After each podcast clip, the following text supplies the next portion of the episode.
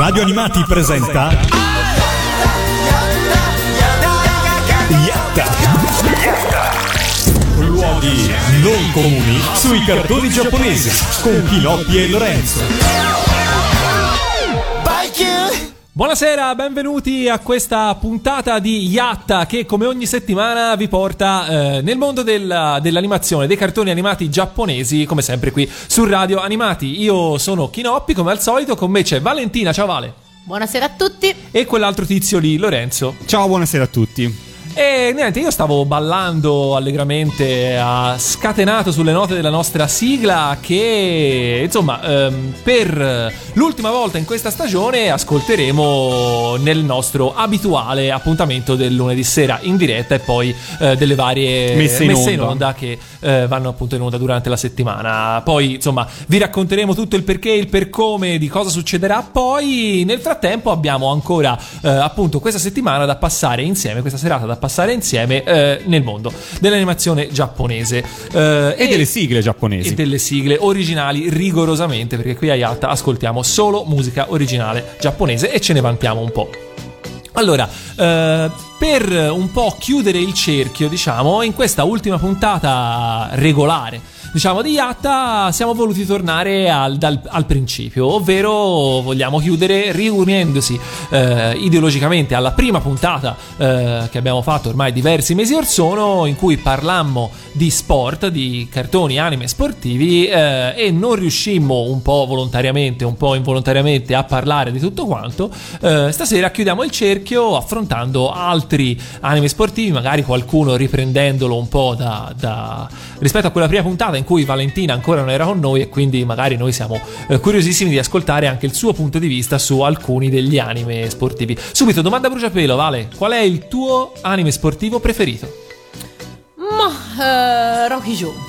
Sì, senza Rocky Joe direi che è un'ottima ottima ottima scelta, anche perché insomma ce ne sono pochi di, di, di, di veri campioni come lui e questa eh, insomma tra l'altro eh, non so se ti ho fatto vedere le foto di quando in Giappone eh, abbiamo, ci siamo trovati di fronte a, a un ristorante in Giappone c'è eh, su, diciamo nell'ingresso del ristorante c'è una panca e su questa panca c'è Joe a grandezza naturale seduto chinato eh, un po' sul bianco presente la scena sì, no? Eh. Sì, no, me l'hai, fatta, me l'hai, fatta, vedere. Mi hai anche fatto vedere la foto della metropolitana con Mimi Ayuara. Vedi, perché gli anime sportivi sono tra quelli che più di tutti eh, hanno colpito storicamente l'immaginazione e la fantasia dei giapponesi. Eh, il termine che ultimamente si sta cominciando a usare un po' anche in Italia, non so dirti se a proposito o no, di eh, Spokon, eh, ovvero che insomma rappresenta un po' eh, gli anime e i manga sportivi, eh, sono tra quelli che per primi hanno iniziato iniziato a essere eh, prima ovviamente sotto forma di manga e poi sotto forma di anime comunque eh, presenti sulle televisioni giapponesi. Infatti, insomma, si ricorda già eh, dai primi anni 60 serie ultra famose come ad esempio Tommy la stella dei Giants eh, che è stata un po' capostipite, poi la stessa Mimi Ayuara di cui eh, citavi prima, serie tutte molto allegre tra l'altro, no? Sì, perché avevano quel, quell'impronta drammatica mm, che le rendeva epiche, anche se poi effettivamente volendole vedere fuori del contesto comunque erano sempre tornei scolastici, cose in realtà molto meno, mo, molto meno drammatiche, però gli davano questa impronta eh, epica che secondo me caratterizzava tantissimo e mm, era quello secondo me che piaceva, non tanto lo sport in sé. Assolutamente, perché eh, insomma, giusto per, eh, per eh, eh, per citare i, i, vecchi mai dire banzai no? della Japanese Band in cui dicevano eh, per, per, il popolo giapponese la sofferenza è piacere e effettivamente insomma se uno guardava quei, quegli anime lì un po' il dubbio gli veniva che fosse perché insomma appunto pur di trionfare al prestigiosissimo torneo scolastico eh, i protagonisti si sottoponevano ad allenamenti veramente degni di eh, non lo so un, eh, degni di Tana delle Tigri mi verrebbe da dire giusto per esatto. appunto arrivare poi a eh, così eh, a chiudere il cerchio. Che poi è una cosa, diciamo, questa caratteristica di soffertone è un po' una cosa dei, degli anime più vecchi o in quelli nuovi, in quelli più recenti, perché comunque va detto che le serie sportive continuano ad avere grande successo, ne vengono prodotte ancora tante e hanno comunque tutte successo ancora oggi.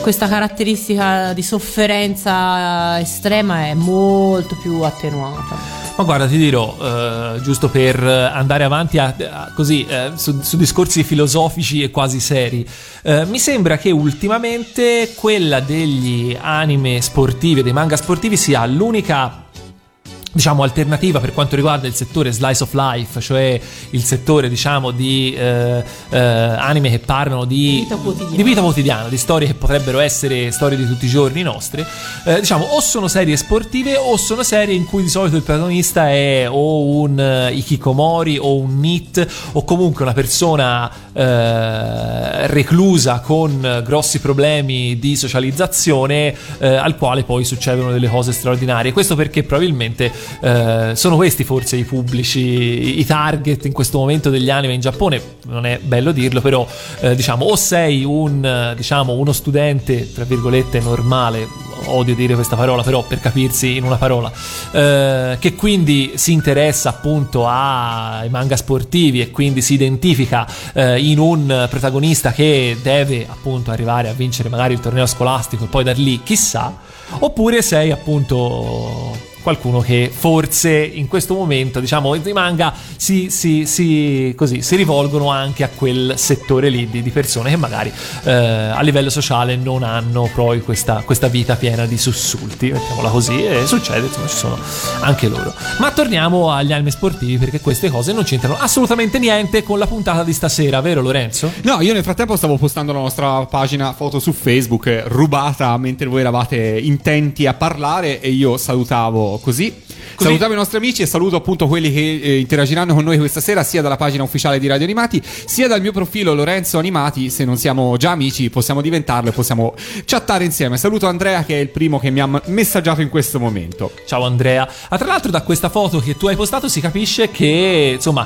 tu sei lì a non far niente e ci lasci dividere un microfono a me e alla Vale e facciamo tutto il lavoro sporco. Esatto, funziona così. È vero, è vero. Siamo andati avanti per tante puntate in questo modo. Dove vabbè, lo studio è tuo, lo studio è mio, il pallone lo porto io.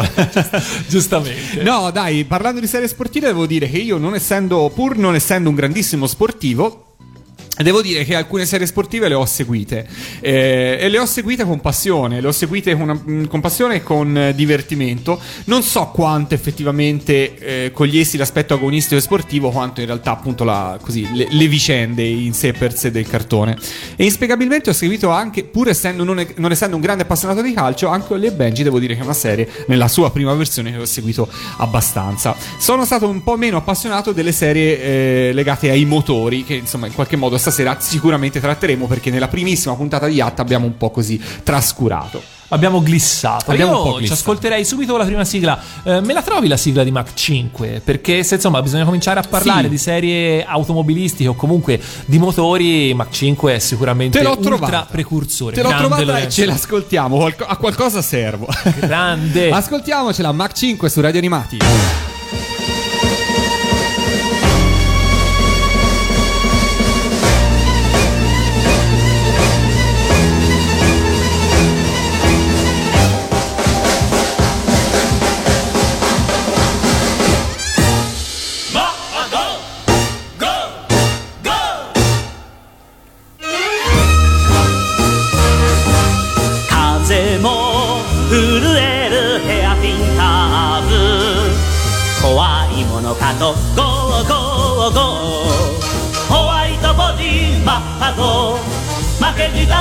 親譲り走り出したら後には引けぬ行くぞ勝利のゴールまでバッハゴーゴバッハゴーゴ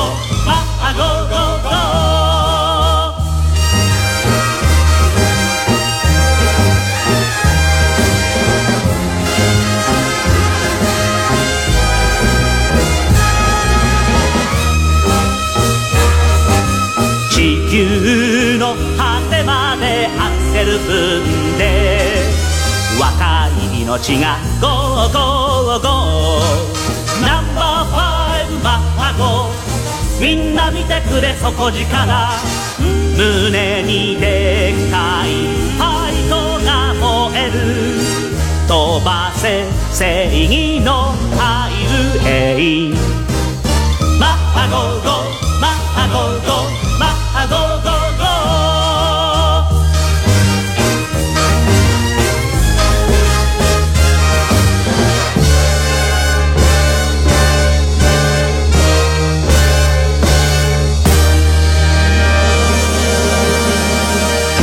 Un'altra sigla che non finisce mai, ha 600 cioè, finali, sembra che debba andare a sfumare, invece va avanti. Però questo è un bel pezzo quasi twist da... da sì, da, un po' Gianni Morandi, insomma. Balera, eh. sì, col finale drammatico. Col finale gra- drammatico, sì. Grammatico. Grammatico, grammatico. Perché giustamente noi non ci facciamo mai scappare neanche una virgola di, delle serie di cui andiamo a parlare. No, eh, allora, vabbè, eh, Mac 5 che davvero eh, precorre perché siamo nel 1967 eh, parlando della, della, serie, eh, della, serie, animata il fumetto è ora non so le date precise ma sicuramente ancora precedente eh, e disegnato da Ippei Curi ovvero uno dei diciamo dei fidi scudieri di Tatsuo eh, Yoshida, giusto? Sì. Eh, il signor Tatsunoko e insomma si riconoscono perché il design della Tatsunoko di quegli anni è eh, inconfondibile, così come i tratti, diciamo, eh, occidentaleggianti di tutti i suoi personaggi, anche eh, Go Mifune o eh, Speed Racer o Speed Russell era da noi o sbaglio. Sì. Eh, insomma, è decisamente un ragazzone, eh, un bel ragazzone col ciuffo e gli occhi azzurri, come, si, eh, come, come di consuetudine in quel, in quel periodo. Uh, Mach 5 appunto uh, nel 67 dà il là un po' al eh, agli anime di corsa e diciamo che rispetto a magari appunto le serie che citavamo prima come ad esempio eh, Tommy la Stella dei Giants, Miyawara, i toni sono decisamente più leggeri, no? Insomma, eh, c'è, c'è comunque Qualche, qualche, ferito grave c'è ogni tanto, no? Però il tono è sicuramente più leggero, giusto? Sì, poi era un. Ehm, era un eh, una serie in cui diciamo il, il dramma massimo si eh, si raggiungeva sempre verso, verso, la fine della puntata e veniva sempre risolto attraverso l'utilizzo di uno dei, dei sette marchi ingegni segreti di cui era equipaggiata la macchina. Poi comunque il drammone finiva lì, insomma. I sette segreti, come ci dicevano appunto... Io, Guiomar, i sette Ghio. segreti ma cinque vincerà. Quindi, esatto, insomma. che io mi sono segnato eh. perché non me li ricordavo tutti, ho dovuto fare una ricerchina, poi ricercandoli me li sono ricordati e sono per esattezza A e il salto. Uscivano fuori dei, dei cosi, delle molle. delle molle. diciamo, che facevano delle pedane molleggiate che facevano saltare l'auto e che era forse il trucco più, più comune durante la serie, quello che, che, che, capitava più spesso. Un po' come il turbo boost di, di, di, di Supercar invece Kit. Eh, B invece erano le ruote dentate per eh, avere più aderenza nei terreni accidentati o ghiacciati. Uh, poi c'era la lama circolare che usciva dal cofano per segare gli ostacoli che c'erano sul, e anche le macchine de, de, degli avversari. Uh, D erano i deflettori antiproiettile che rendevano la Mach 5 praticamente invulnerabile agli attacchi perché ovviamente lo vedremo dopo perché insomma c'è un, una, c'è un decalogo, c'è un, un diciamo. decalogo di cosa succede nelle, nelle corse automobilistiche in Giappone. Una di queste è che che ti possono sparare, va tutto bene, tutto regolare, tu continua a correre. Eh, e i super fari, super abbaglianti che signora mia li abbassi perché sennò davvero qua non vedo niente e poi insomma a fine si fa un incidente. Eh, e poi F invece era l'assetto subacqueo, perché comunque la Mach 5 non si faceva mancare il suo bel periscopio per andare sott'acqua. Eh, e G è la cosa più bella di tutte. La targa tarocca per entrare in ZTL. no, no il, il, CD per eh, fare il riflesso sugli autovelox. no, era il piccione viaggiatore robotizzato. Come... allora, come gli è venuto in mente questo?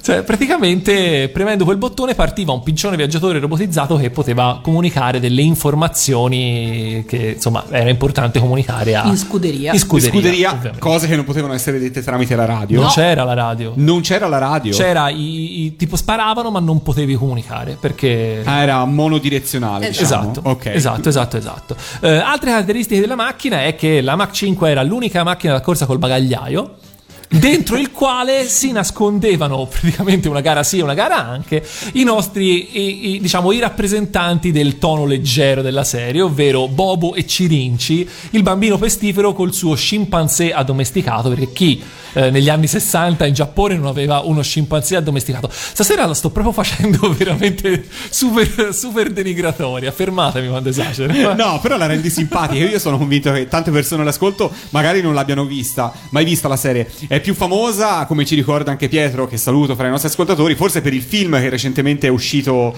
al cinema, anche se forse se, lì si perdevano tutti questi toni così scanzonati poi della serie. Beh, diciamo che il film ha preso proprio una, una via di, racer, sì, una, una via diversa, è ipercinetico, ipercolorato, eh, è, è, un'altra cosa. È, I personaggi sono quelli più o meno, c'è cioè sempre il, il, il, corridore mascherato eh, che come sempre va a salvare eh, la pelle al povero Speed che da sé No, combinava poco. Ma perché fa questo? questo perché in realtà si scopre che era il fratello creduto morto o semplicemente fuggito. Ora non, non, ricordo i dettagli. Però è vero, in realtà eh, Mach 5 è uno dei rari esempi di serie eh, che hanno avuto molto successo negli Stati Uniti già dai tempi. La prima messa in onda degli Stati Uniti è quasi corrispondente al Giappone perché è del 67, anche se in realtà il grosso della popolarità di questa serie, che poi ha portato a vari remake, seguiti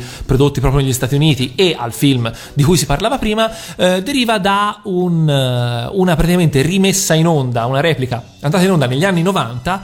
Eh, che cavalcava molto l'onda della nostalgia comunque, perché appunto una serie che era già anche negli Stati Uniti eh, più vecchia di eh, più di vent'anni, ehm, che eh, appunto aveva portato con sé un sacco di merchandising e un sacco di successo. È negli anni 90 che negli Stati Uniti si cementa la figura di eh, Speed Racer come un, uh, un, elemento importante della cultura pop. Eh, anche vagamente trash, diciamo, perché comunque non è che lo prendessero troppo sul serio, anche perché a quanto mi, si, si, legge in rete ha avuto un adattamento ufficiale, insomma un primo adattamento nel, negli anni 60 abbastanza drammatico con eh, tanti personaggi doppiati dallo stesso attore, un po' come succedeva in Italia anche, anche da noi. Eh, però insomma, mm, alla fine la serie rimane tra quelle che hanno influenzato tantissimo, non solo negli Stati Uniti, ma anche in Giappone, anche tante altre serie di animazione eh, sui motori. Sì, e poi è stata diciamo la serie che ha appunto che ha messo dei punti fermi dopo i quali do, dopo Mach 5 diciamo in tutte le serie automobilistiche si sono ritrovate se non tutti ma parecchi di questi di questi punti, anche in quelle che comunque poi sono più realistiche, poi finiscono sempre per avere un, un, un legame con, con, la mitologia creata dal Mac 5. Ce lo facciamo questo, de- questo decalogo, dai. Allora, facciamo le metà e poi magari ci ascoltiamo una sigla e poi rientriamo. Intanto va detto una cosa che il, il mestiere del, del corridore di, di, Formula 1, comunque di, di automobilistico, è, un, è, è, molto gettonato fra i protagonisti dei, dei cartoni animati. Anche eh, Hiroshi Shiba, per esempio, lui è un, è un, pilota di Formula 1, per esempio, ma poi anche eh, 002, 009 dei cyborg. Quindi è un, un lavoro che tira. Gli eroi dei cartoni animati spesso fanno i, i piloti. Allora, prima di tutto che tipo di gare si fanno i- con le- con le- nelle serie animate? Qualunque tipo di gara. E si fanno sempre con la stessa macchina. Se devi fare il rally, se devi fare la 24 ore di Le Mans, se devi fare la gara, mm, il Gran Premio del Giappone, qualsiasi cosa, va bene la macchina che hai e, e le fai di- e le fai di tutti i tipi. La macchina in questione poi appunto può essere equipaggiata con qualunque tipo di tecnologia, non ci sono, non ci sono limiti, la puoi armare la puoi, puoi correre con la panda modificata, puoi fare quello che ti pare veramente a livello di... Il numero delle ruote non conta. conta. Così come non esistono manovre vietate. Cioè, se per eh, sbarazzarti dell'avversario devi ehm, segarlo con. Eh, usi uno dei sette segreti. Se per eh, sorpassare devi curvare su due ruote e passare sul muro, lo fai. Cioè, è l'abilità del pilota in questo caso che ti permette di farlo. Non ci sono regole che dice che non si può per dire sparare al, all'avversario. Anche la prima puntata della serie della prima serie di Lupin, se non sbaglio. Bravissimo, eh. la prima puntata della prima stagione di Lupin terzo eh, è proprio ambientata a un autodromo e Lupin corre in auto e anche lì vale es- tutto, eh, esatto, eh, esatto perché alla fine le regole sono quelle. Ma lo stesso Hiroshi Shiba nella prima puntata di Jig eh, a uno che ha postato in tribuna che, lo, che gli spara mentre passa. Perché, perché no, voglio dire, eh, serve per movimentare, no? invece che, che, tirare le bombe carta sugli spalti. dire, esatto. siamo... Ascoltiamoci un po' di musica, continuiamo a parlare di, di auto e, e, di corse, poi proseguiamo a leggere un po' di decaloghi. Salutiamo anche un po' di amici che sono collegati con noi su Facebook questa sera. Salutiamo Beatrice, Nicola, Pietro, Andrea, Francesca, Simone, Giorgia e tanti altri. Poi saluteremo eh, più tardi perché siamo siete com- sempre tanti, come ogni lunedì. Ascoltiamoci, che sigla ci ascoltiamo? Eh, ci ascoltiamo, rimaniamo un po' nel tema delle, delle serie automobilistiche, rimaniamo un'altra serie molto famosa in Italia, di cui poi andremo a parlare, ovvero Ken Falco, il Super Bowl, il titolo originale è Machine Hayabusa e questa è la sigla di apertura originale giapponese.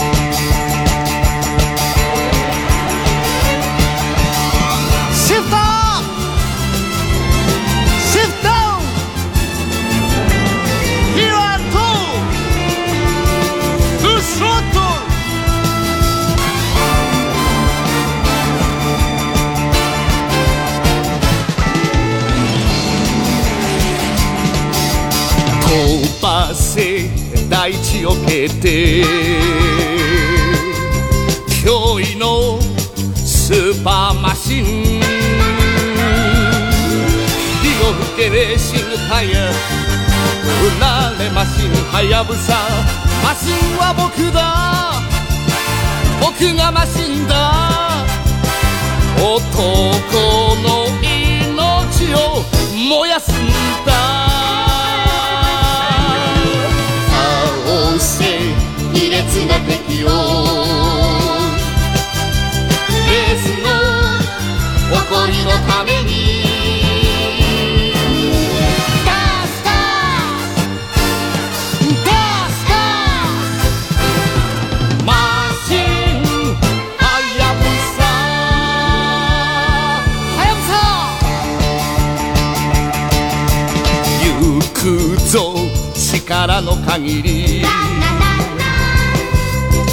ち上がるハイパワー生きてる証のため生まれマシンはやぶさマシンは僕だ僕がマシンだ男のロマンを歌うんだうお前と僕の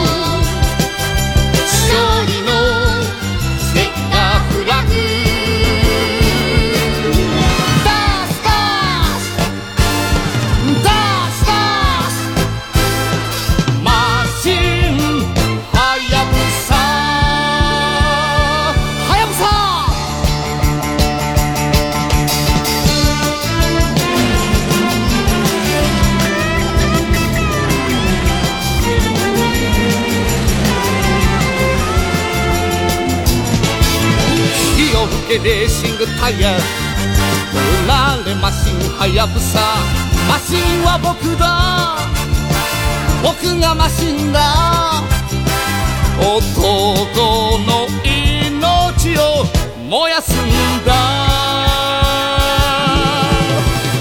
おせ卑劣な敵をレースの誇りのために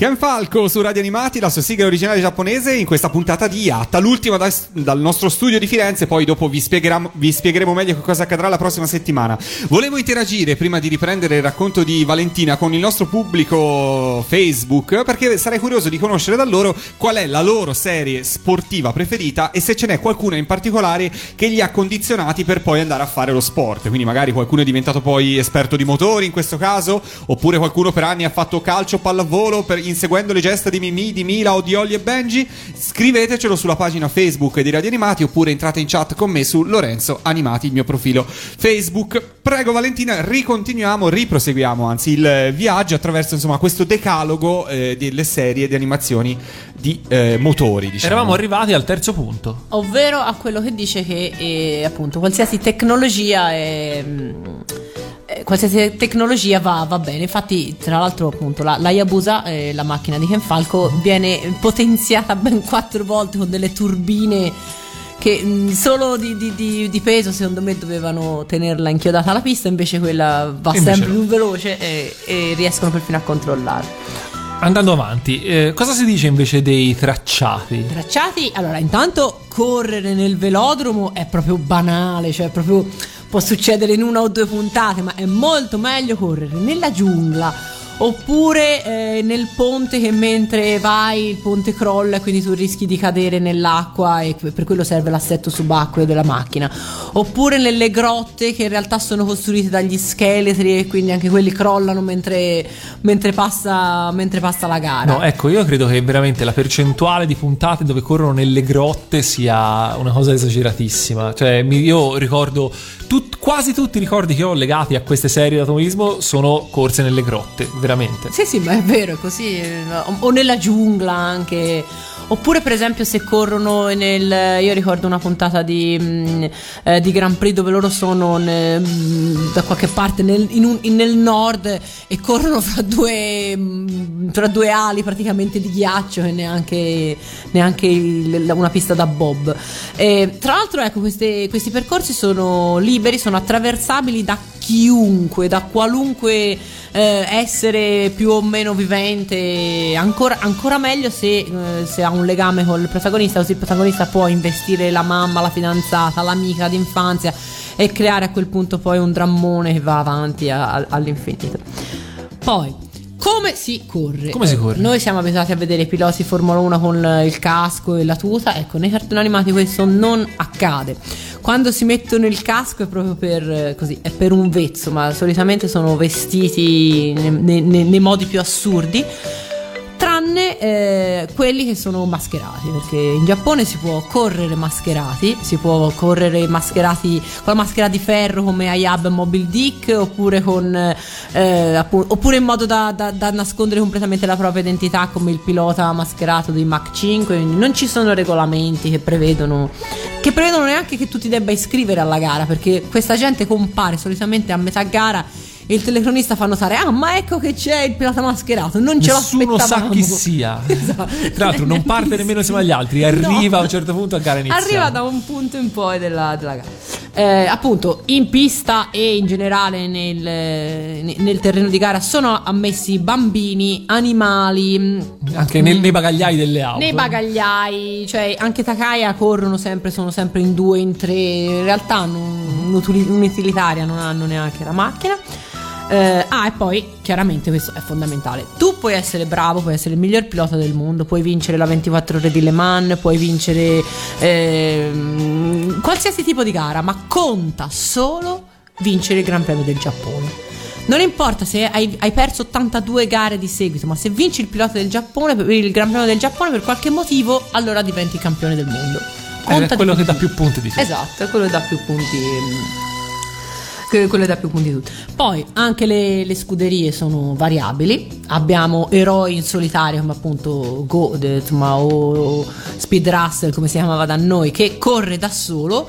Abbiamo mm, scuderie fatte da 5 piloti in cui non manca il, il, il forzuto, il bambino, la ragazza che poi si montano tipo, tipo robot i cattivi vanno in squadra mm, come appunto come un plotone, un plotone militare, non... Eh, poi hanno anche i, no- i, nomi devono essere il più possibile paurosi, quindi abbiamo i cavalli i piloti neri, la pattuglia acrobatica, le cose più più assurde perché anche questo fa parte dello sport, devi incutere terrore ai nemici con il nome. Poi ovviamente le, le scuderie sono a, condizio- a, conduzione familiare. Sai Saionci su tutte. Ci deve essere il babbo, la mamma, il fratello, devono essere tutti, deve essere tutta una grande famiglia. Tutto fatto in casa, esatto. tutto artigianale. E poi, e ovviamente poi eh, questi legami familiari sono noti, a, a, a, nella serie non vengono eh, rivelati subito, vengono scoperti via via che uno va avanti, quindi all'inizio il, il pilota è, è un povero orfano solitario, alla fine si scopre che ha un fratello, un babbo, una mamma, c'è sempre un, una famiglia intera da raccattare. E infine eh, le macchine esplodono, è l'unico tipo di incidente che ti fanno vedere. Quando la macchina esplode, anche se fuori, la macchina esplode. La macchina esplode, non, cioè non è che può, non, ha, non ci sono altri tipi di guasti. Se, se, hai un incidente perché la, la, tua, mm, la, tua, macchina esplode. Però possiamo dire che senza tutte queste invenzioni, queste serie sarebbero state di una noia totale perché insomma queste cose le rendevano per noi affascinanti e interessanti in qualche modo. Guarda, io mi ricordo uh, quando andavo forse alle medie, o qualcosa del genere, con un mio carissimo amico che... Uh, Facevate esplodere le macchine. No, che era molto... che era bravo a disegnare per l'età, si pensava ah, perché non cominciamo a fare un fumetto? Eh, noi. Bene, ok, dove lo ambientiamo? Ah, facciamo una cosa con le, con le corse automobilistiche, era la proposta del, del mio amico. E io ero lì che pensavo, ok, e... E, co- e, cosa succede? Eh, no, niente, corrono. Sì, ma poi perché proprio appunto ero un po' viziato da, da, da queste serie in cui se almeno non cercavano di, così, di, di, di farti fuori prima della partenza non era, non era, divertente. Abbiamo ascoltato prima invece proprio per applicare eh, un attimo le, le, le, mm, così, queste regole, abbiamo parlato prima di Ken Falco, quindi io spenderei proprio due parole volanti su questa serie che eh, in Italia ha avuto grande successo, se la ricordano tutti, nonostante fosse una serie di solo 21 episodi. Secondo me un po' anche potere della sigla, mettiamola così, perché insomma la sigla è tanta tanta roba.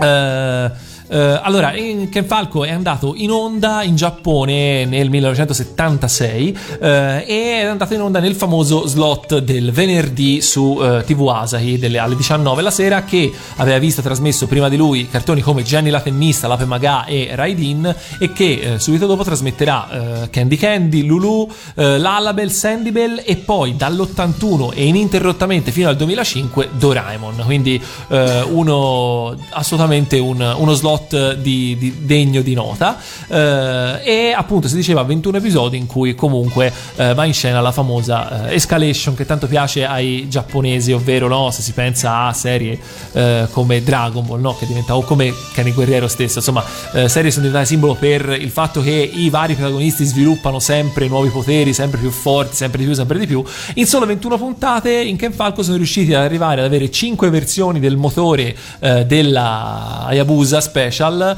eh, che tenendo conto che già il secondo doveva essere una follia provare a guidare una macchina con quel motore così potente, loro sono addirittura arrivati al quinto, quindi figuriamoci, d- dimentichiamoci dei limiti posti nella puntata prima e andiamo a diritto, è così che si fa. Bravi ragazzi, vi vogliamo sempre così.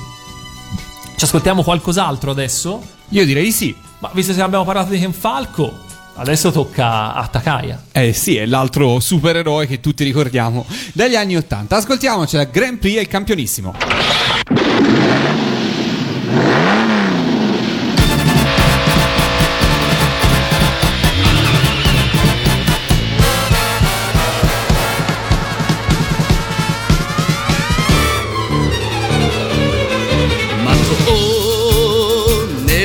外さない」かの誇りは俺のもの力いっぱい羽ばたいて今日のレースはいただきさ俺もマシンも傷だらけだがいつか登るぜ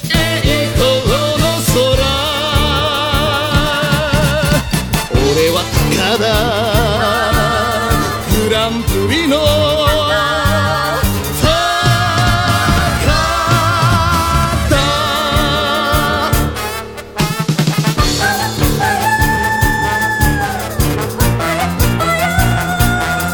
嵐吹くたび鍛えたぜ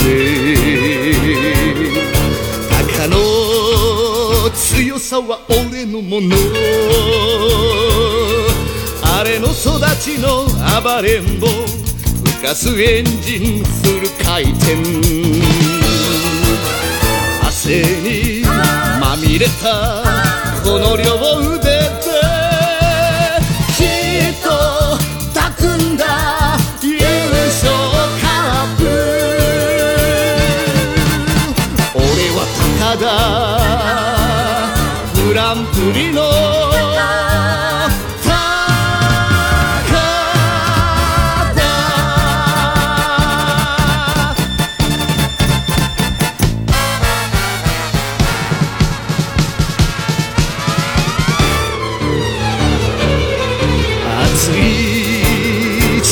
の体当たり鷹の命は俺のもの誰が呼ぶのかあの声は遠いゴールの向こうからうなるタイヤは大地を蹴って行くぞ待ってろ世界フラグ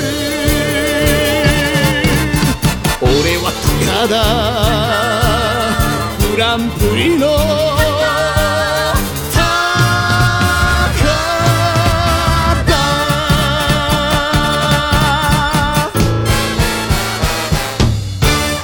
E anche qui, anche per questa sigla, ovvero Grand Prix Takaya Todoroki, così come per quella di Ken Falco che abbiamo ascoltato prima, la voce era quella inconfondibile del nostro carissimo Ishiro Mizuki, che io in un angolino del mio cuore continuo a sperare che un giorno vedremo sul palco, che so, di Luca Comics o di una qualche altra eh, fiera in Italia, anche se il cervello dice ma non ci pensare nemmeno. Non lo so, Lorenzo, te che dici?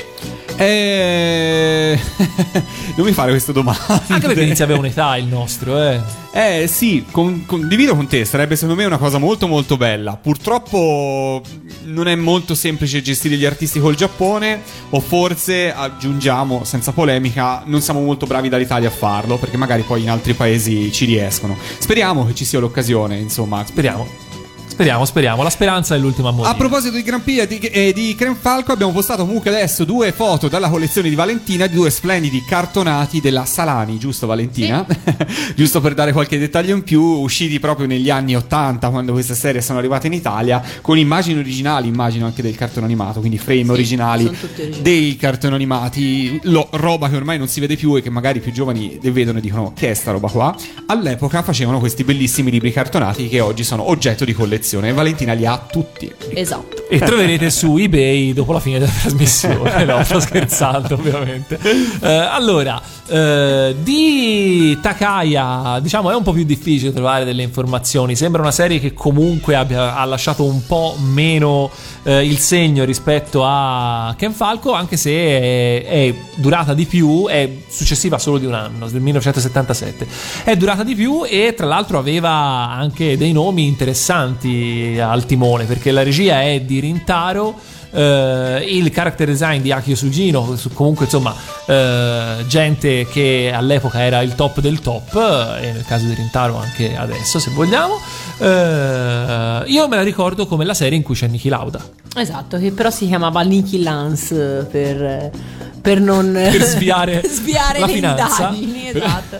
e... Cosa non si fa pur di non pagare dei diritti d'immagine a qualcuno? Io tra l'altro, beh, senza nulla togliere a Ken Falco, però eh, questa era una serie superiore sia dal punto di vista della trama, che era molto più complicata, sia dal punto di vista proprio anche del, ehm, de- del realismo. Ora, per quanto fermo si possa resta- parlare ecco, di realismo. Certo. Ecco, esatto, fermo restando comunque il decalogo vale anche per eh, Takaya Todoroki e la sua, eh, la sua macchina a sei ruote, quante ne aveva, non mi ricordo, ehm, però era molto più, eh, insomma, aveva una costruzione molto più, più avvincente e eh, se posso dire anche aveva una colonna sonora bellissima perché aveva questi inserti eh, di musica classica mh, mm, presi dal concerto di Aranques di Rodrigo che erano meravigliosi. Io per anni per me era la colonna sonora di Takaya, quando in conservatorio invece ho scoperto che non era così. Sei impazzita. sì, esatto.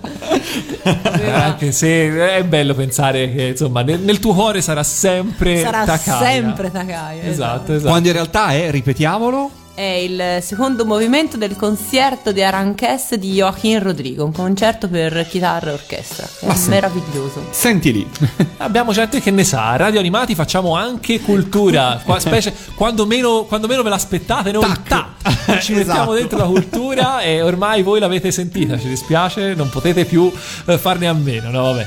Ehm, invece per buttarci sull'inverosimilità totale assoluta, sempre nel 1977 eh, eh, la Waco Pro ci eh, delizia con Supercar Gattiger, dove invece andiamo veramente fuori di, di, di, di tutto, anche perché insomma, diciamo Supercar Gattiger è quasi di fatto una serie, non so, chiamiamola action, eh, travestita da serie di automobilismo, Ma perché sì. insomma loro potrebbero, possono, potrebbero tranquillamente essere stati Gatchman, diciamocelo. Sì, mm, praticamente sì, diciamo come se i Gatchman si fossero presi una, una vacanza automobilistica, perché poi alla fine eh, appunto tutta la trama è, mm, è legata a questa, mm, a, a, a, diciamo, a questa tecnologia solare, a questa energia solare che eh, uno scienziato ha scoperto e non evidentemente non avendo nessuna idea migliore l'ha applicata a, una, a un veicolo da, da corsa. Eh, lo scienziato viene eliminato, come si dice adesso nei cartoni animati, da eh, una, una, specie di organizzazione mafiosa ehm, di, di criminali e eh, il veicolo rimane l'unico modo um, di sfruttare questa, energia. Veicolarla. Esatto. Eh? Il figlio dello scienziato quindi diventa un pilota di Formula 1 e vincendo le gare, non so come, non mi ricordo come, eh, in questo modo riesce a impedire a questi demoni neri di impadronirsi dell'energia solare per poi mm, conquistare il mondo. Beh, è tutto chiaro, no? Molto semplice. molto semplice. Succede, mi capita tutti i giorni. Tutto, tutto molto semplice, esatto. Anche al giorno d'oggi probabilmente esiste qualcuno che sta cercando di conquistare il mondo con l'energia solare, non lo so. Ora in poi quando sì. guarderete un gran premio alla televisione fateci caso. O anche un pannello dell'energia solare, perché chissà. E io di, di Supercargatti che ricordo, a parte la sigla che mi piaceva molto, eh, un bel groove, eh, però mi ricordo di quando devono imparare la manovra per agganciarsi mentre sono sono in testa coda, perché giustamente può servire, no? Cioè, e quindi eh, simulano per allenamento, simulano un testacoda che va avanti tipo all'infinito. Cioè, la macchina va, a un certo punto prendono un qualche ostacolo. Prendono, cui... Premono il bottone testacoda. esatto. no, mi sembrava puntassero vo- ve- volontariamente su tipo un ostacolo prendendolo di punta, per cui la macchina cominciava a girare, ma andava avanti girando all'infinito. Quindi partiva tipo questa giostra. io, Io non so, questi, questi poveri ragazzi. Innanzitutto, insomma, la macchina aveva eh, un'ottima eh, un'ottima eh, un motore a energia solare, ma sicuramente non aveva eh, servofreno, non aveva ABS, non aveva niente di tutto questo. Eh, in compenso andava avanti all'infinito a girare, i ragazzi non vomitavano, però poi c'era tutto questo dramma dell'invece il ragazzino eh, che guidava mi viene da dire Cinci la Rondine, perché, sì, perché era, era, lui, cioè, era diciamo, lui, era lui eh, che era quello che appunto aveva il, il, pezzo di macchina e si infilava sopra che non ce la faceva, non ci riusciva e quindi eh, tutti lo bullavano per questo. E, insomma, momenti di, di forte dramma, però alla fine tutto è bene quel che finisce bene e grazie all'energia solare costruiscono Daitan 3. Esatto. È così, no? Andava, è così, sì, andava, sì, certo, andava certo. così, certo. vero. Non vi dire che non è vero. È così, soprattutto all'epoca fa sempre ridere con l'energia solare Daitan 3 faceva di tutto, Supercar Gattiger pure. Noi avevamo la calcolatrice della UPIM che tutti noi abbiamo avuto sì, negli esatto, anni 80 perché fu una, così, una rivoluzione, la regalavano eh, acquistando i prodotti scolastici e, e, e fino a lì riuscivamo ad arrivare con l'energia solare. Ascoltiamoci un altro pezzo di automobilismo che poi vediamo. Parliamo di A tutto gas, eh, che è una serie un po' meno conosciuta da noi, ne parliamo però dopo. La sigla è, è carina, a me piace. Serie del 1984, ce l'andiamo ad ascoltare.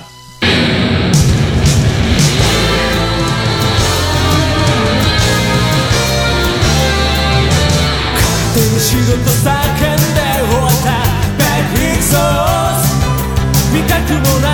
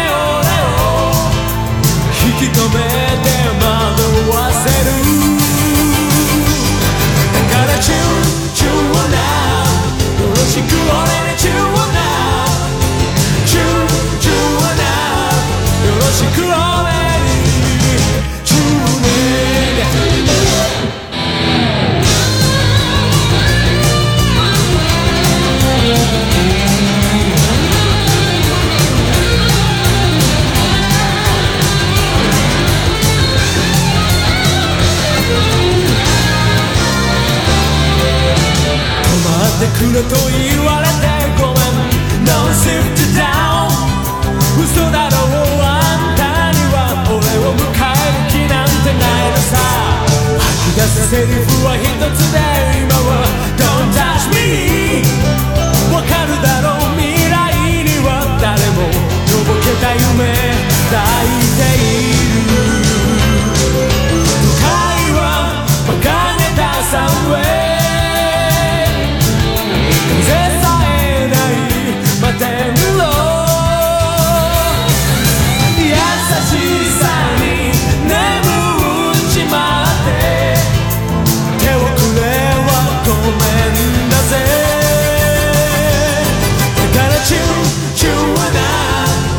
she could already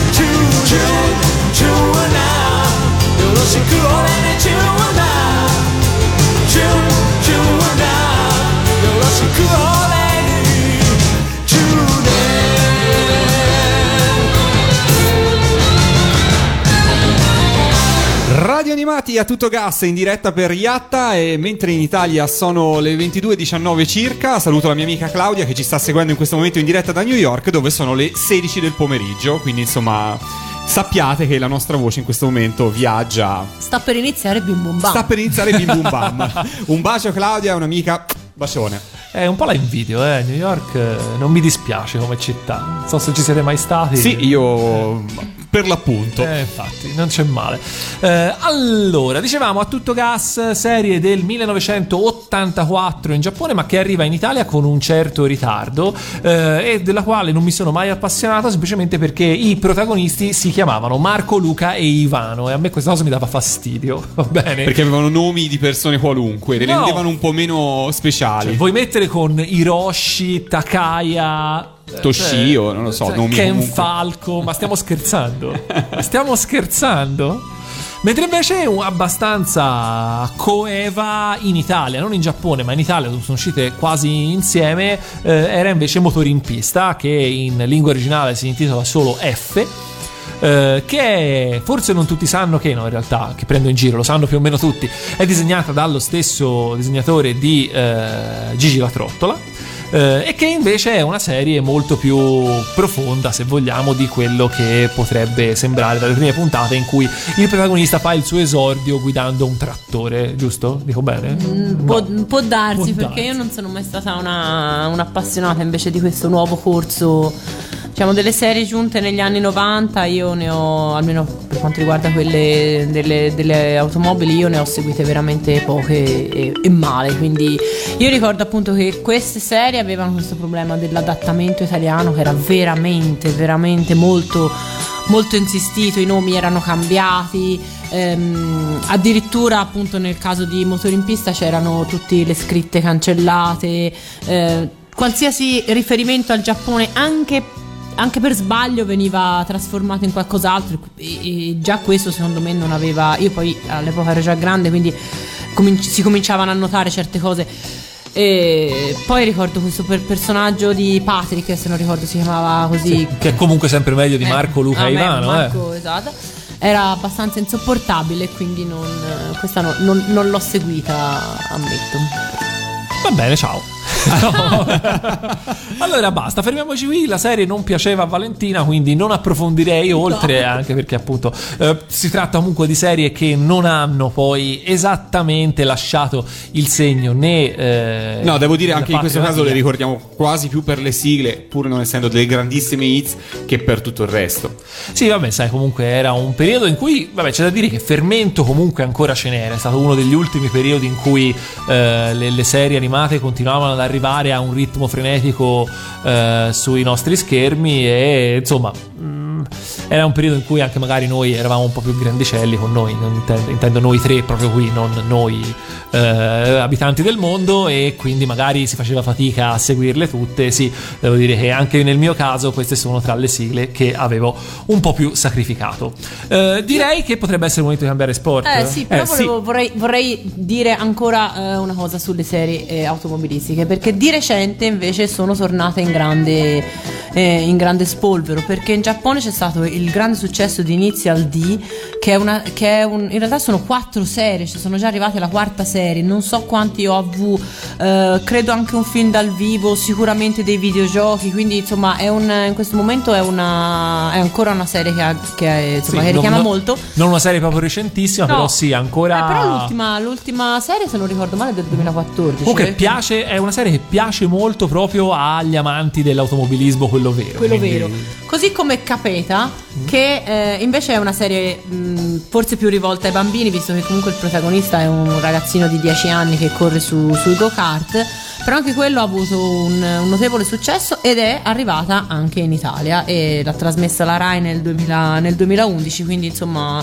ehm, segno che comunque l'argomento tira ancora molto e sono serie, per quel poco che ho potuto vedere, sono serie più realistiche, più curate, ci sono tantissimi riferimenti veri alle, alle macchine, al, ehm, alla tecnologia, quindi so che chi se ne intende, chi è appassionato di motori riconosceva in ogni puntata la citazione o del pilota o del tipo di modello, insomma quindi... E, e a proposito di Capeta c'è un ascoltatore Pietro che proprio ci diceva c'è una serie appunto, eh, ce la citava fra le serie che in qualche modo lo appassionavano e che anche lui ricordava di questo ragazzo eh, che parte dal karting e arriva fino alla Formula 1 esatto. addirittura. E nessuno gli spara, nessuno cerca di segargli la macchina mentre corre? E dove sono finite dov'è, le persone? Dov'è il divertimento? Ma vince il Gran Premio del Giappone.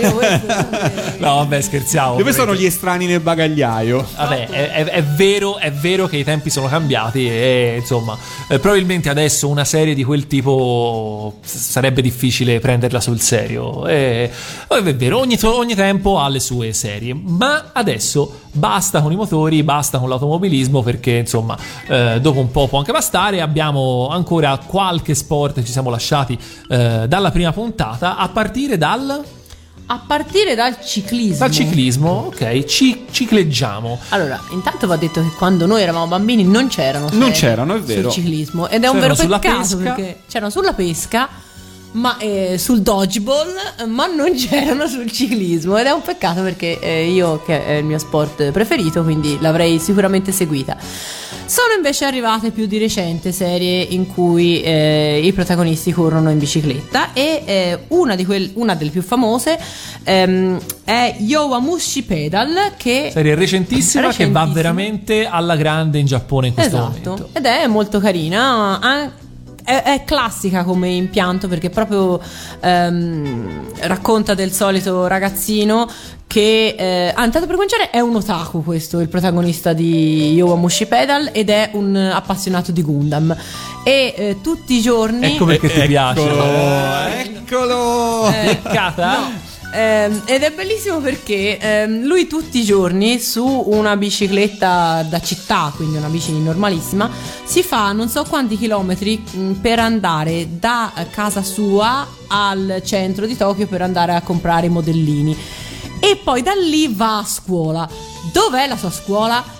Praticamente è sul Pordoi, sul, sul, su un passo montano, deve fare una salita che nemmeno un... cioè che è difficile farla in macchina e lui la fa tutte le volte in bici. Così viene notato dai membri del club del, del ciclismo ehm, i quali lo vogliono nel loro club, ma lui vuole invece fondare il club degli appassionati di cartoni animati, quindi praticamente fanno una specie di, di, di patto.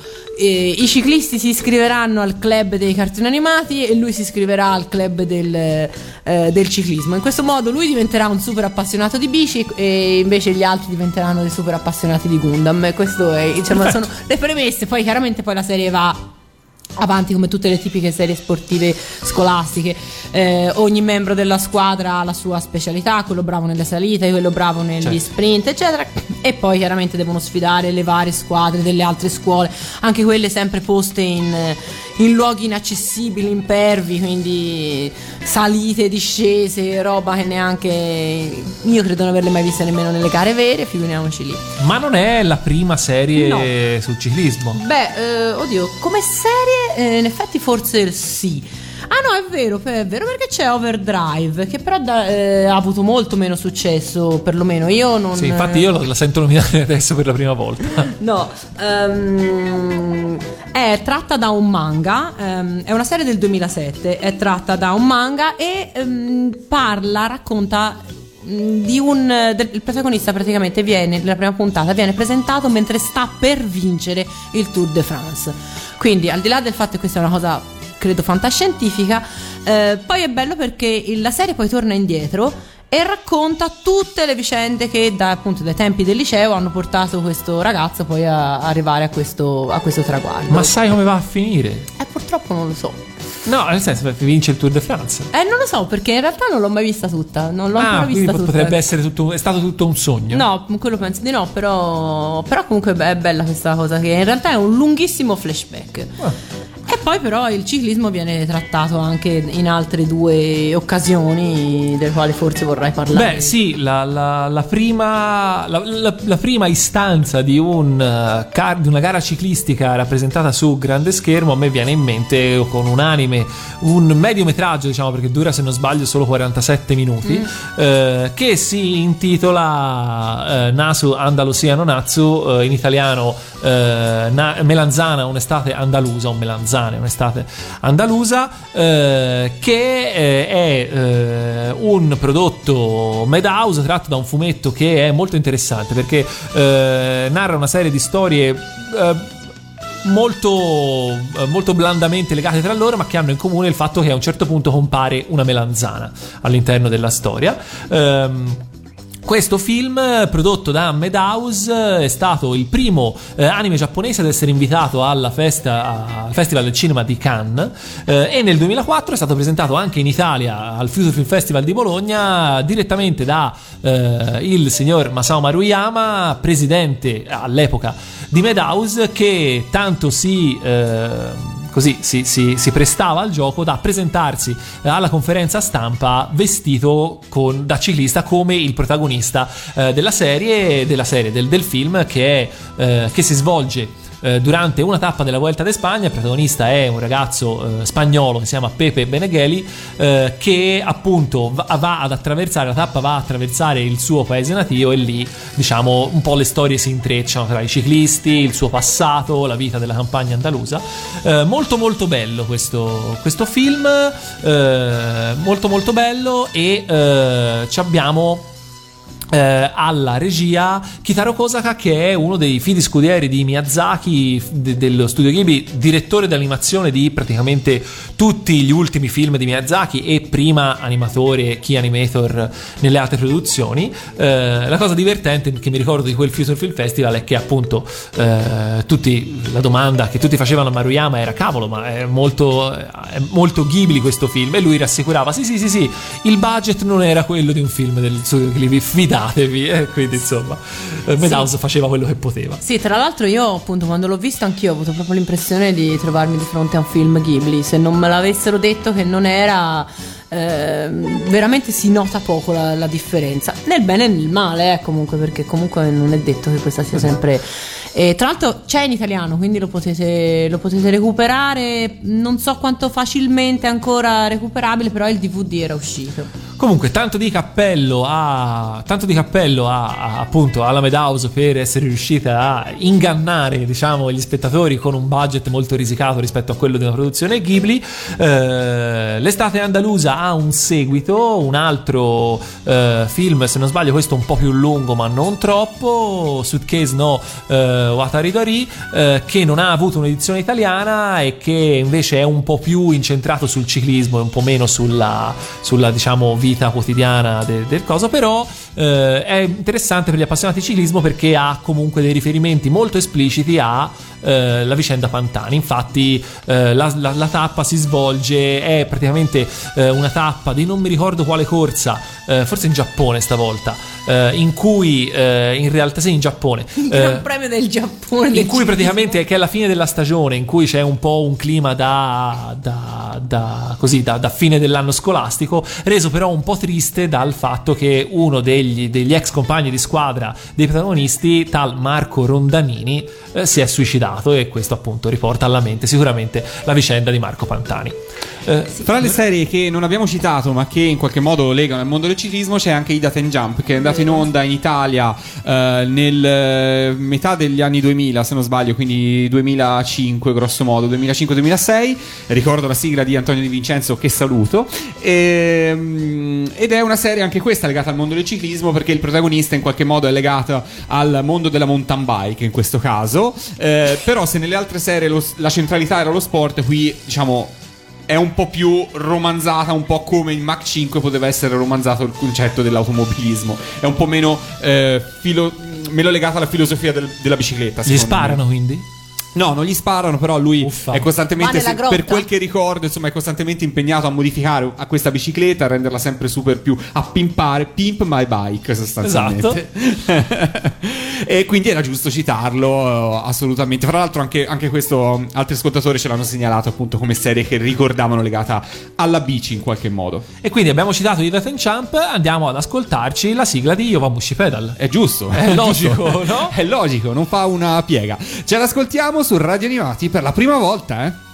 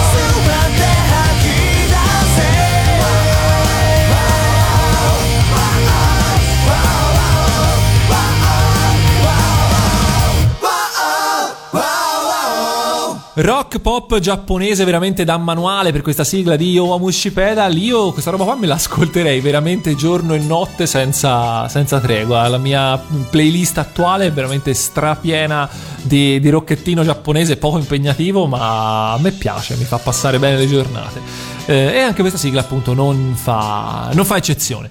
Eh, andiamo avanti, la puntata volge piano piano al termine e vediamo se ci vengono in mente un po' di sport eh, diciamo un po' più inusuali negli anime. Allora già nella prima puntata avevamo citato appunto, l'abbiamo citato anche prima, eh, il dodgeball, eh, abbiamo citato comunque il fatto che in Gigi la Trottola ci sono tanti sport che poi non hanno visto tante altre trasposizioni animate come per esempio il ping pong Kong, anche se c'è stata una serie bellissima recente in Giappone, oppure La Scherma, ecco, serie di scherma non credo ce ne sia altre oltre a Gigi La Trottola.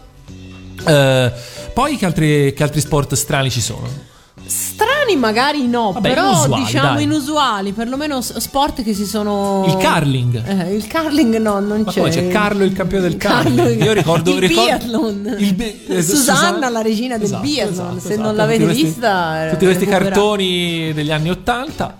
Esatto, e invece no, nei, nel, col volgere del nuovo millennio in realtà si sono fatti strada anche nuo, nuovi sport, insomma diciamo, perlomeno sport che finora non erano, non erano stati degni di, di una trasposizione animata. E tra questi secondo me va citato il nuoto perché il nuoto, è, pur essendo uno sport molto praticato, tra l'altro, è uno dei pochi in cui comunque il Giappone ha, credo, ra- raccolto qualche ah, vero sì? successo, sì, qualcosa ogni tanto.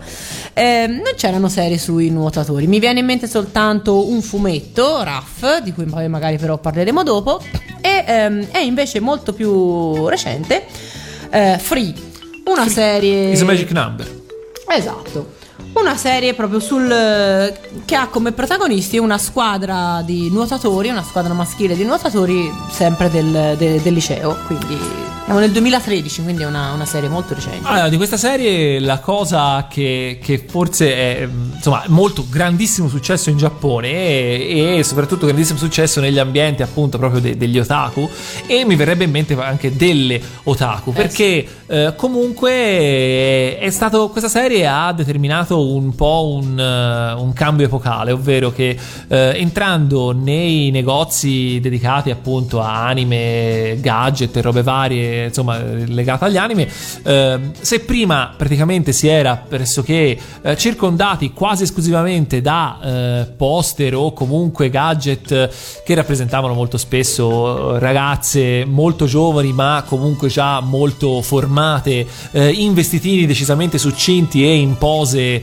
eh, quantomeno discutibili, eh, dopo l'avvento di Free si è incominciato a vedere anche dei maschietti, quindi eh, giovani virgulti che con, insomma, vestiti solo di spido e cuffietta che insomma da bravi nuotatori a livello comunque un po' agonistico, sono, hanno dei bei fisici e quindi insomma la parità dei sessi è arrivata anche nei negozi di anime in Giappone e questo non ci può fare che piacere.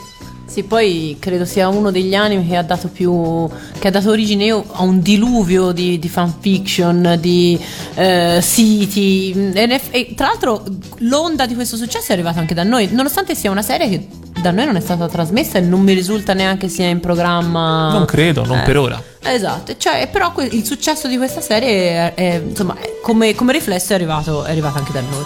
Eh, tornando invece da una serie recentissima a un passato veramente straremoto, sapevi, sapevi che esiste una serie sulla lotta greco-romana? Certo che sì, l'ho fatta io la scheda. Eh, eh sì. t'ho, fre- t'ho fregato, esatto. pensavo di fregarti, invece no. Allora, sì, eh, ed è, è, di più, è una, è una, mm, è una, una un anime sulla lotta greco-romana che racconta una storia vera perché il protagonista di Animal One, Ichiro Asuma, è, un, è stato un lottatore vero negli anni 60, ha rappresentato il Giappone alle Olimpiadi del 1968. Quindi negli anni, sì, appunto alla fine degli anni 60 è stata realizzata una serie ehm, che lo vede protagonista con design di Shingo Araki. È purtroppo una serie in bianco e nero, quindi da noi non è arrivata, ma io sono convinta eh. che invece se fosse arrivata ce la saremmo goduta, perché ho visto qualche spezzone ehm, in giro sulla rete probabilmente a me sarebbe piaciuta un'altra serie invece sportiva ma non solo è Teppei che io mi ricordo a me piaceva molto e eh, il fumetto non è mai uscito in Italia, o è uscito? Perché mi farebbe piacere leggere. Credo che non sia uscito, però guarda, forse mi potrei sbagliare. Di recente non mi sembra di averlo visto, quindi se è stata un'uscita deve essere stata un'uscita mm, anche quella abbastanza datata, però credo. Perché che... insomma, di Tetsuya Shiba tendo a fidarmi e secondo me anche lì la serie il fumetto potrebbe anche essere superiore alla serie animata che comunque appunto parte come una serie più, principalmente umoristica, eh, poi però il piccolo Teppei, il piccolo e selvaggio Teppei, come diceva la sigla viene mandato a forza a scuola dove incanalerà eh, la sua prorompenza nella squadra di Kendo e appunto facendo conoscere ai eh, ragazzini italiani questo sport che prima di quel momento in Italia nessuno conosceva. Esatto, e invece poi è uno sport che da lì l'abbiamo visto tante volte nelle, nelle serie animate. Io ricordo anche la protagonista di Una porta socchiusa con Fil del Sole, lei a una famiglia che gestisce una palestra in cui appunto ci si allena nel kendo e, e sia lei che i suoi fratelli lo, lo, praticano quindi è uno sport comunissimo in Giappone da noi in effetti ma senza mai ferirsi senza, senza mai, mai, fare niente ma neanche perché... spettinarsi ok Posso dire che su Teppei io per anni ho faticato a associarlo a essere un cartone animato sportivo. Cioè, per me era un cartone animato di una sorta di giamburrasca giapponese, in qualche modo. È la videosigla che ti frega. È la videosigla che mi frega, vero? Però e anche le prime puntate, perché nelle prime puntate del Kendo non, non si, fa non si fa nessuna menzione e anche il testo della sigla non ne parla, per cui insomma ci sono tanti elementi a mio, mia difesa, a vostro onore. Per me è il cartone di, del bambino che prende a, a, calci la testa di suo padre sepolto sotto una montagna. anche quello del bambino che, che fa bastonate con la nonna. Io prima di scoprire che era uno sport vedevo questa nonna che ha che prende a, a legnate il nipote e quindi dice wow, guarda i giapponesi, eh, le, nonne. le, nonne. giapponesi. Poi vabbè, a parte questo c'era, sempre parlando di Tetsuya Shiba, c'era anche... Ehm, che è un grande. Che è un grande, grandissimo. grandissimo. Eh, c'è anche tutto in campo con Lotti, di cui avevamo già parlato nella prima puntata, comunque anche lì il golf non sembra esattamente il primo sport che ti verrebbe in mente per eh, fare una, una serie animata avvincente. Che però... infatti non è avvincente. Ma ah, io ricordo ai tempi tempi mi piaceva, anzi eh, era il periodo in cui comunque ancora eh, era facile vedere eh, sport trasmesso in chiaro in televisione e mi ricordo che eh, cominciai a seguire un po' i tornei di golf perché comunque l'ottima aveva insegnato le regole. Ah, quello è vero. Io ricordo anche che al mini golf eh, a Rimini in quegli anni lì era pieno di bambini che gridavano spaghetti prima di tirare le mine delle palline a 2000 all'ora. Ma io non ero uno di quelli. No, no, io non ho mai detto spaghetti giocando a minigolf, mai mai. Io sì, l'ho fatto anche l'ultima volta che ci sono andata, che non è proprio tantissimo tempo fa ok, musica. Ascoltiamocela la sigla di Free, questo cartone animato dedicato al nuoto, dedicato a questi figaccioni che insomma... Bishonen. eh, così si dice. Eh, giusto. Si dice così. Sì, il bishonen è il, è il, figone. il, figone. Il figone giapponese. Questa è la sigla, la prima sigla, la opening di questa serie, chissà se arriverà anche in Italia. Ma chissà. forse sì, sai. Chissà, chissà. Ascoltiamocela su Radio Animati a Yatta. There's confusion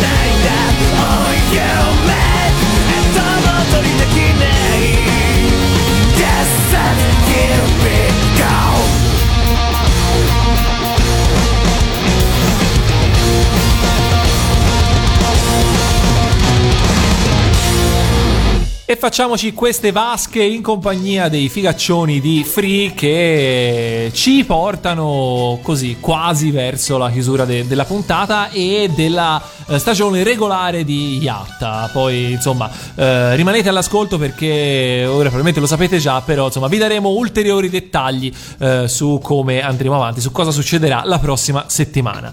Eh, intanto prendiamoci un altro po' di tempo, qualche altro minuto per eh, chiudere questo, questo, diciamo, questa carrellata sugli sport con un ultimo sport che è eh, lo sport nazionale giapponese, ma eh, sfruttandolo per parlare di una persona, di un autore eh, di manga da cui sono state tratte anche tantissime serie animate che rappresenta un po' il punto di riferimento per tutte le commedie sportive. Stiamo parlando di lo sport e il baseball ovviamente, stiamo parlando di eh, Mitsuru Adachi perché la sua eh, touch, ovvero prendi il mondo e vai, è una delle serie, forse la commedia sportiva più famosa in assoluto eh, in Giappone e insomma anche in Italia al suo bel seguito e lui eh, ne ha scritti davvero tanti, tutti eh, i detrattori, I detrattori dicono tutti molto simili, gli amanti dicono tutti molto belli.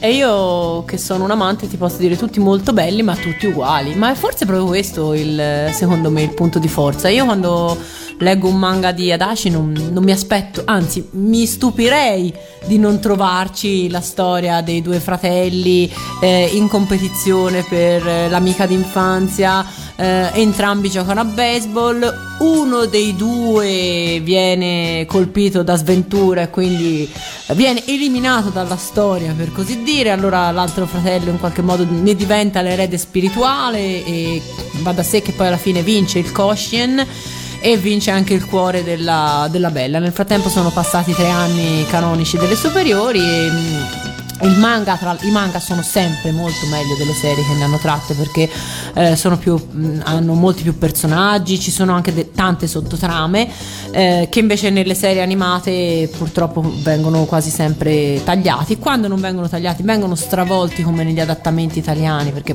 io devo dire una cosa, io ho scoperto Mitsura eh, con Touch ma la, con Prendi il mondo e vai e non mi è piaciuto, non mi oh. piaceva, non mi piaceva il fatto che i nomi, non, non, non, insomma non mi, non mi piaceva.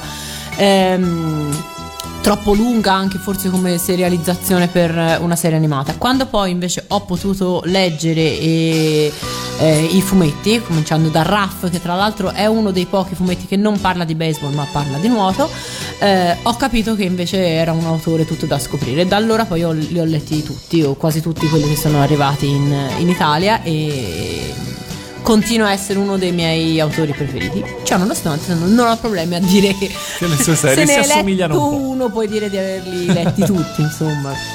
Eh no, vabbè, eh, sì, appunto, figura importantissima per quanto riguarda eh, dicevamo le commedie scolastiche sportive eh, non ha mai ambientato niente fuori dal, dall'ambiente scolastico oltre che dall'ambiente sì, sportivo sì sì sì a Arcobaleno di Spezie addirittura è ambientato nell'epoca Edo quindi nell'epoca Tokugawa quindi Mm, però non, non è la, secondo me la sua opera migliore insomma non, eh, io ho avuto occasione di leggerne e l'ho riletto anche Arcobaleno di Spezzi quando lavoravo appunto alla preparazione per, della mostra quella sul, sul Giappone però non è paragonabile ai manga ambientati a scuola proprio perché si vede che è un un, ehm, un, ambiente, un tipo di racconto che proprio si, si adattano al suo, al suo modo di, di, essere. E secondo me i suoi capolavori sono, sono questi, sono Touch, H2, Cross Game. Comunque, eh, di baseball eh, ci sono state tante serie, ce n'è eh, anche attualmente, vabbè, in Italia ne abbiamo viste, abbiamo visto Mr. Baseball, abbiamo visto il fichissimo del baseball,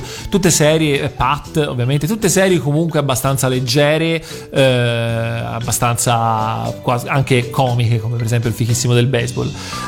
invece, anche adesso, insomma, le serie sul baseball tirano, credo ce ne siano almeno un paio in questo momento in Giappone che vanno avanti da diversi tempi. Una una si intitola Measure eh, e un'altra è Diano Ace che ora non so se sono esattamente ancora in corso tutte e due però eh, sono sicuramente andate avanti per diverse stagioni per diversi anni eh, invece eh, Valentina tu mi hai fatto scoprire una serie che dovrò recuperare perché la premessa mi intriga molto e che non conoscevo di cosa si tratta? Allora Taisho Baseball Girls si tratta di un, eh, una serie in 12 episodi tratta da da un, ehm, da un ciclo di romanzi ambientata nel 1925 ed è una serie molto particolare perché racconta di due ragazzine ehm, che eh, vanno a scuola. Tra l'altro eh, siamo nel 1925, l'anno in cui Giappone, il Giappone mette eh, obbligatorio per le, per le, studentesse la divisa alla marinara, quindi siamo nel, in un momento di transizione.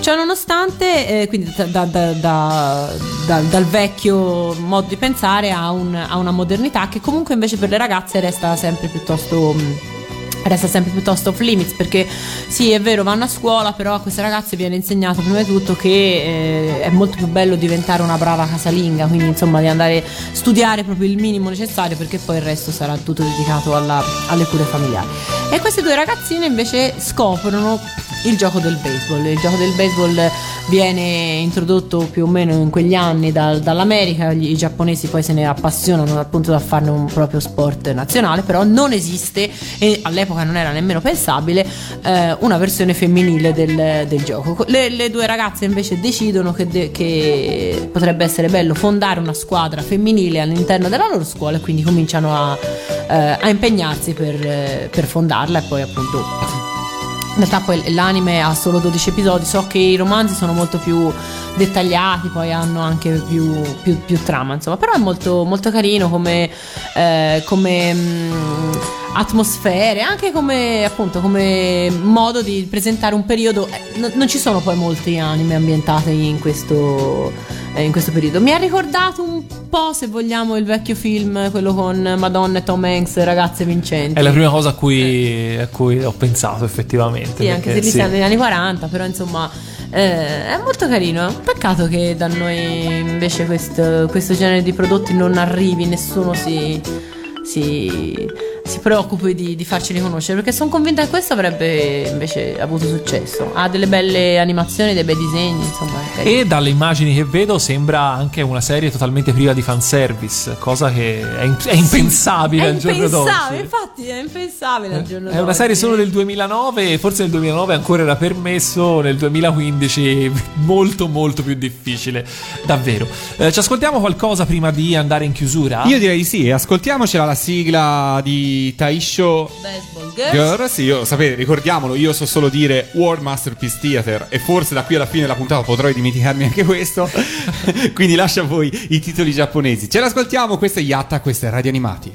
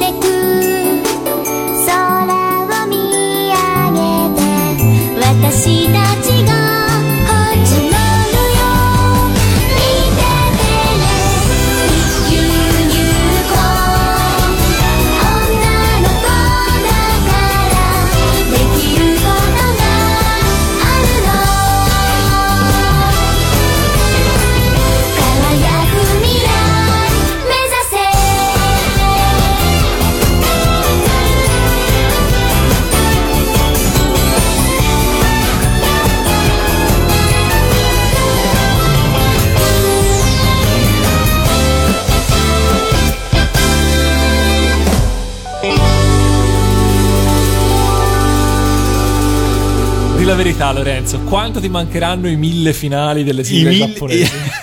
Tantissimo, riuscire sempre a sbagliare l'attacco per rientrare. non c'è male, non c'è male. Il sorpresismo. E, e notare tipico. che abbiamo un bellissimo timer davanti che ti dice in maniera inequivocabile quando finisce, no? Eh, però quando vivi di musica come facciamo noi, eh, segui più quello. Più l'orecchio, no? quindi eh, pensi, dai, adesso finisce, adesso quindi è... posso rientrare. Ta-da! E riparte. Zan, zan, zan. È così. E niente. Allora, siamo, siamo arrivati in eh. fondo. Eh? Siamo arrivati in fondo a uh, questa puntata di Yatta che segna, come abbiamo detto in apertura, uh, anche la fine dei nostri appuntamenti in studio del lunedì sera. Puntata numero 23 per l'esattezza, quindi insomma è da 23 ah, settimane, anche qualcosa di più che vi teniamo compagnia.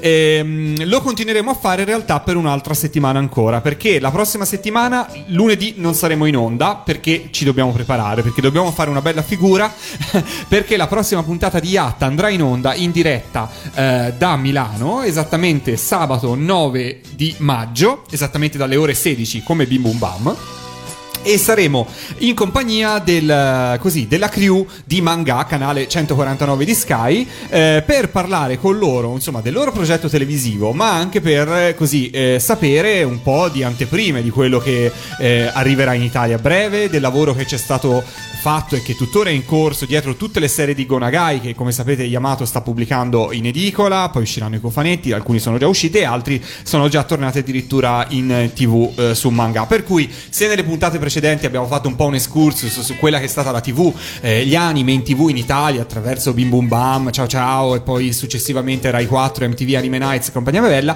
oggi sicuramente manga rappresenta una realtà che insomma siamo curiosi di conoscere.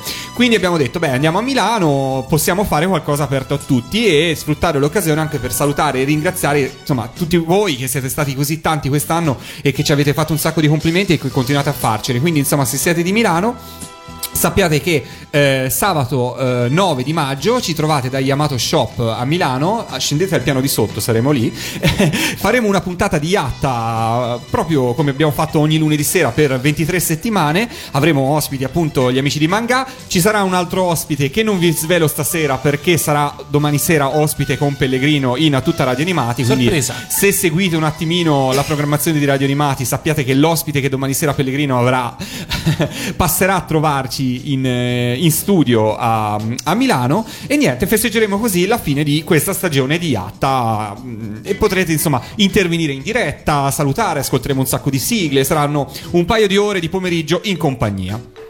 Tutto qua? Ma insomma, ti sembra poco? Eh no, assolutamente no, in realtà, in realtà no, Chi... anzi devo dire che anche da, da, dal mio punto di vista, insomma, non vedo l'ora che sia sabato prossimo perché secondo me ci divertiremo e spero che, insomma, eh, voi l'ascolto vi divertirete insieme a noi. Ci porteremo dietro anche Pellegrino. Ora, purtroppo le brutte notizie ve le lascio in fondo, insomma, saremo noi tre più Pellegrino. Ma guida lui? guida lui. Allora? Quindi ci porta lui, quindi andremo con la Pellegrino Mobile fino a Milano. Ehm, che è, poi ricordiamo un furgoncino Mercedes con scritto Radio Animati. Sì, certo. no? certo, no, assolutamente. Ehm, però ci guiderà lui fino a Yamato, sarà con noi, ha giurato che farà solo la regia. Voi ci credete? Io no. Te Valentina ci credi? Io sì. Tu ci credi, ok, lo metteremo alla prova, lo metteremo alla prova, soffrirà in silenzio per due ore Pellegrino, però insomma sarà lì, per cui se passate a trovarci eh, potrete salutare e vedere anche lui.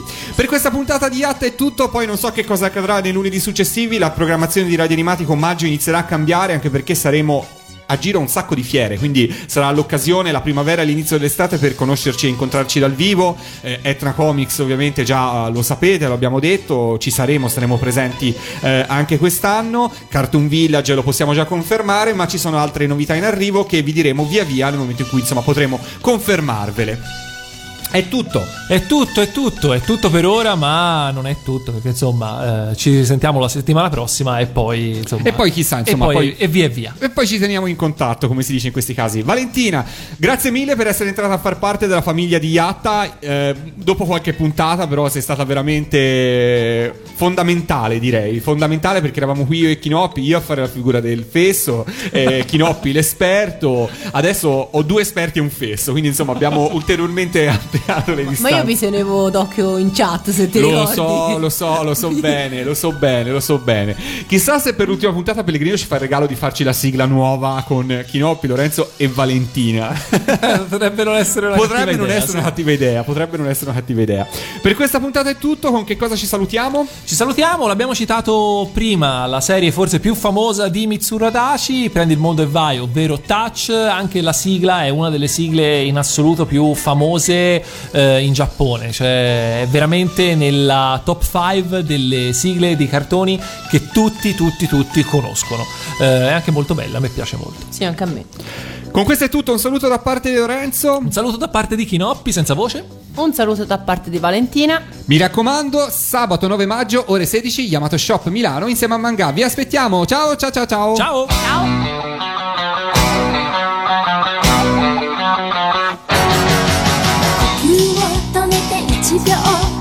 真剣な目をしたからそこから何も聞けなくなるの星屑のフィネスきっと愛する人を大切にして知らずに臆病なのね落ちた涙も見ないふり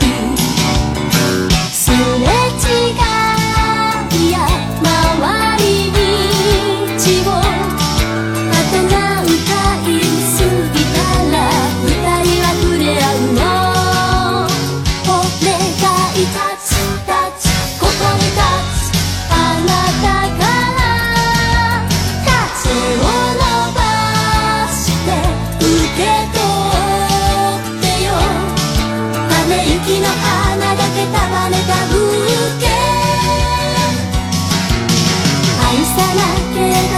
しさなんて知らずに過ぎてゆくのにさっと悲しみにこんにちは